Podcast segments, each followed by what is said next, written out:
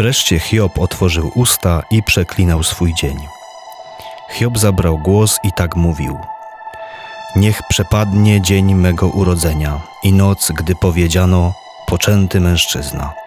Niech dzień ten zamieni się w ciemność, niech nie dba o niego Bóg w górze, niechaj nie świeci mu światło, niechaj pochłoną go mrok i ciemności, niechaj się chmurą zasępi, niech targnie się nań nawałnica. Płacz stał mi się pożywieniem, jęki moje płyną jak woda, bo spotkało mnie, czego się lękał. Bałem się, a jednak to przyszło. Nie znam spokoju ni ciszy, nim spocznę, już wrzawa przychodzi.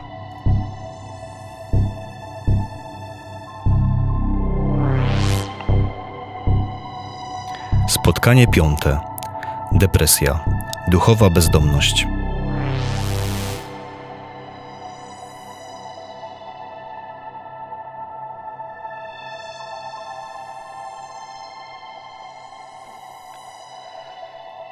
Hiob, dotknięty chorobą, opuścił dom i obrał sobie za siedzibę miejsce poza osadą, gdzie wyrzucano odpadki, śmieci i popiół. Równy był żebrakom i trędowatym, szukającym tam pożywienia. Teraz szatan zajmie się duszą Hioba.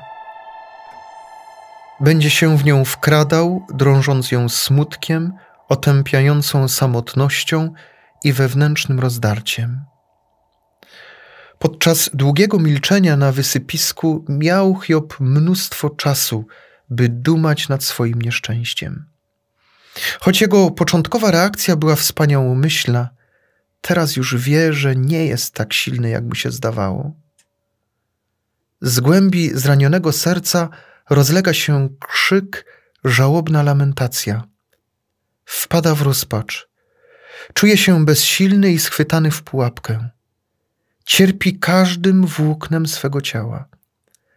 Jest przerażony zgiełkiem, który targa jego wnętrzem, chaosem rozumu i uczuć.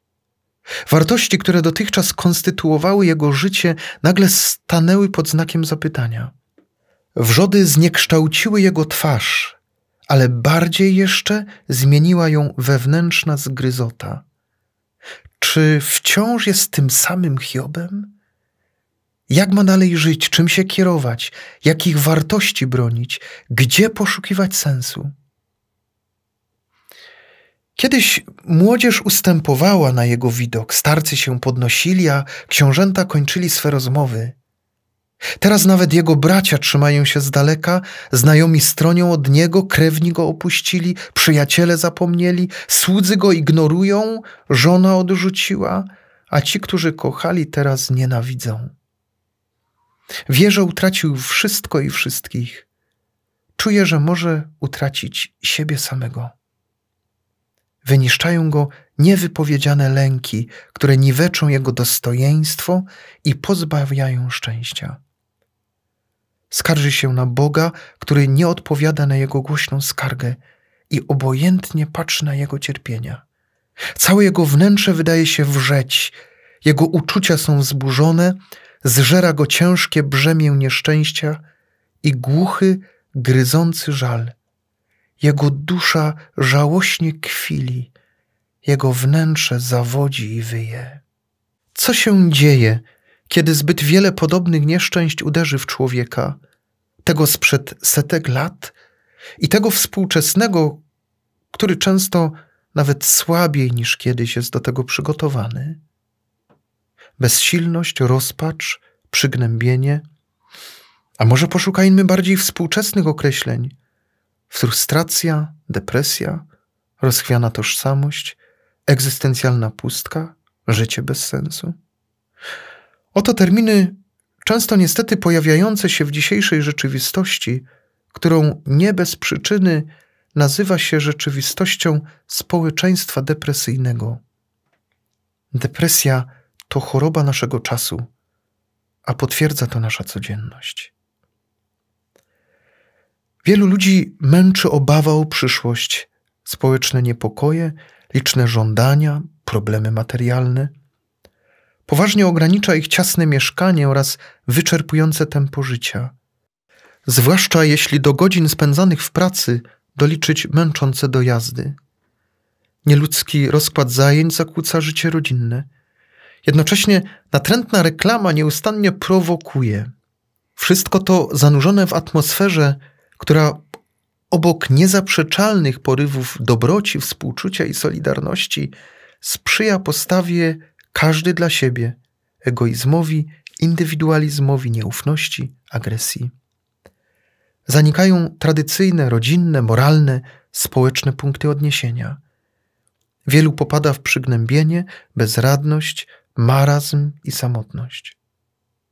Pożądamy błogostanu, świętego spokoju, azylu.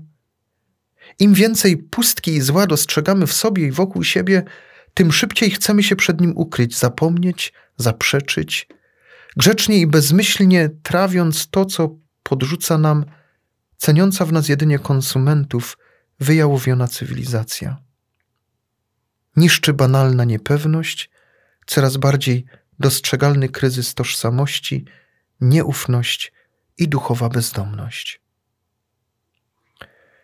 Żyjąc w świecie coraz większej precyzji i wymaganego perfekcjonizmu, nie masz odwagi być niedoskonałym. Wygórowane ambicje podporządkowują cię nieludzkim i niemożliwym do realizacji celom.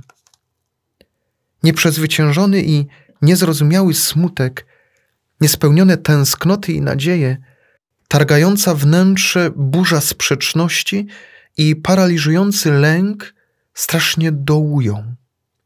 We mnie jest piekło.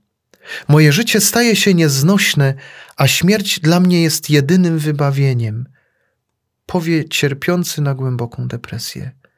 Zżera mnie rak duszy, określi ktoś inny. Wieki wcześniej mnisi z zadziwiającą gwałtownością mówili o acedii, że to śmiertelna trucizna, śmierć dla duszy i ducha, przedsmak piekła. Tych depresyjnych nieszczęśników od Hioba po dziś dzień dzielą wieki, ale ból, żałość i pragnienie są takie same. To samo bowiem ich męczy, to samo niszczy, to samo zamienia ich życie w piekło. Jeśli mamy do czynienia z silną depresją, to nie powinniśmy się wstydzić ani unikać ściśle fachowej pomocy. Choć ogromnie ważna jest także obecność osób bliskich, wrażliwych i mądrych, które pomogą przeżyć depresję, w odpowiednim momencie podając chusteczkę, kiedy indziej zaś podprowadzając chorego do właściwego specjalisty. Jakże ważna jest obecność i opieka najbliższej rodziny. Towarzyszenie kogoś, kto okazywaną cierpliwością, serdecznością i wyrozumiałością podnosi na duchu, podaje leki, ustala właściwą poprzeczkę wymagań, dodaje otuchy swą wiarą, że depresja jest przemijająca. Z całą pewnością należy zajmować się konkretnymi cierpiącymi ludźmi i czynić to z fachowością, uczciwością, a zarazem delikatnością i czułością. Niezależnie jednak od tego, powinniśmy również, a może przede wszystkim, próbować dotrzeć do zatrutych źródeł współczesnego świata, aby jakoś zaradzić jeszcze szerszemu problemowi niż depresja, owemu wewnętrznemu schorowaniu współczesnego człowieka cierpiącego na życiową pustkę, tożsamościowo rozbitego i zmagającego się o miejsce Boga w swoim życiu. Oczywiście nie wiem, do kogo teraz moje słowa docierają. Jeśli jesteś człowiekiem prostym i szlachetnym, to proszę cię po prostu, dbaj o siebie i swoich kochanych. Żyj wiernie i uczciwie, choćby za tę uczciwość przyszło ci nieraz solidnie zapłacić. To, co robisz i jak to robisz, jest być może niewielką, ale szalenie istotną cegiełką w budowaniu tego naszego świata. Wielkie jednak zadanie stoi przed ludźmi licznych dziedzin nauki, przed filozofami, etykami, antropologami, socjologami, teologami, przed wszystkimi odpowiedzialnymi za wychowanie młodych ludzi. Być może teraz mnie słuchacie.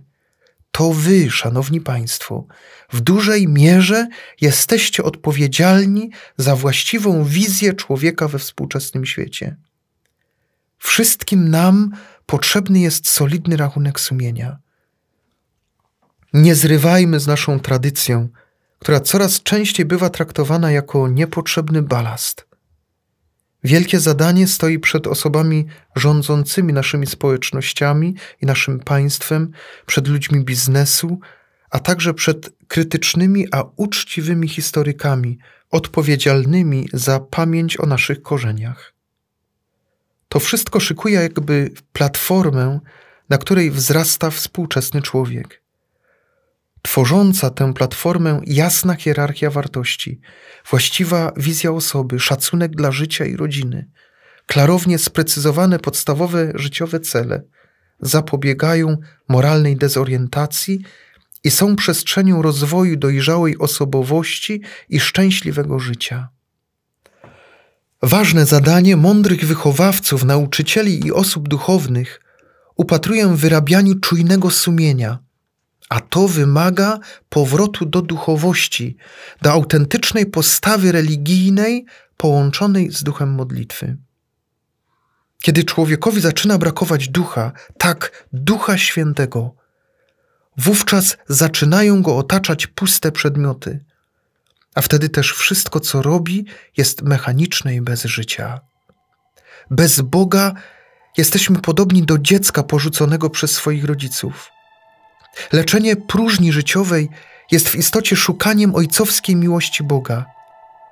Jeśli nie staniemy na wysokości zadania, to zastąpią nas w budowaniu tego świata fałszywi wspomożyciele niedoli, podpowiadający szybkie i doraźne rozwiązania prowadzący przez ślepe uliczki pseudonaukowości czy pseudoduchowości.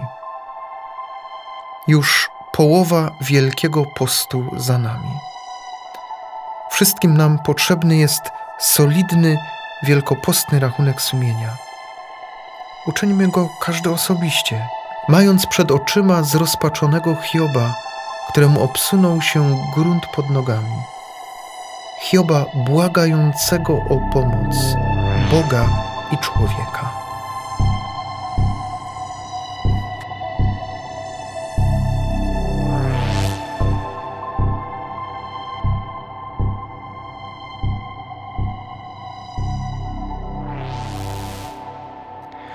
Dziękujemy za wysłuchanie piątej części podcastu Rekolekcje z Hiobem. Na kolejny odcinek tej serii zapraszamy w najbliższą środę o godzinie 16. Zapraszamy również w najbliższą sobotę o godzinie 16 do naszego cyklu Dobre Słowo, gdzie wysłuchać można krótkiego rozważania Ewangelii z najbliższej niedzieli.